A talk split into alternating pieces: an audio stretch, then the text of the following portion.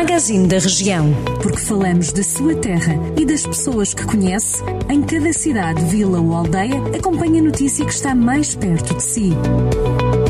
Magazine da Região. Edição de Ricardo Ferreira. A autarquia de São João da Pesqueira vai avançar com medidas de apoio para famílias, associações e empresas do Conselho para fazer face à pandemia causada pela Covid-19. As medidas foram já aprovadas na Assembleia Municipal. A Guerra da Beira está entre os conselhos que vão fazer parte do projeto Sinfonia, que junta 15 municípios e a comunidade intermunicipal das Beiras e Serra da Estrela. Ao todo, os conselhos vão receber 17 concertos itinerantes dirigidos por orquestras nacionais.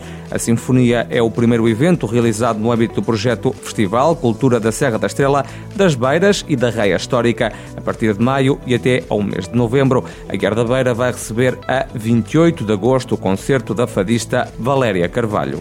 A Câmara de Mangualda anunciou a agenda cultural para os meses de maio, junho, julho e agosto. Os espetáculos vão ter lugar em diversos pontos do Conselho e também da cidade, cumprindo as regras da Direção-Geral de Saúde por causa da Covid-19. Algumas das atividades enquadram-se no projeto intermunicipal Cultura no Dão, que foi financiado pelo programa Centro 2020 e que junta Mangualda aos municípios vizinhos de Nelas e Penalva do Castelo. A Câmara de Oliveira de Frades lançou uma aplicação móvel que está agora disponível para Android e iOS.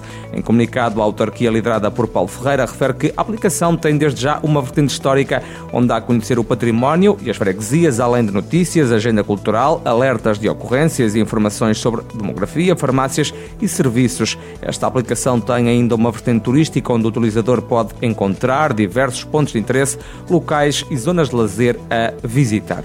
O Laboratório Móvel das Ciências da Comunidade Intermunicipal Viseu Dão Lafões recebeu mais de 150 alunos de Santa Combadão numa iniciativa que foi criada pela CIM para incentivar os mais novos a descobrir a ciência e despertar dentro deles o conhecimento. Ao todo, durante três dias, o laboratório foi visitado por 155 alunos das turmas do terceiro e quarto anos de escolaridade de Santa Combadão.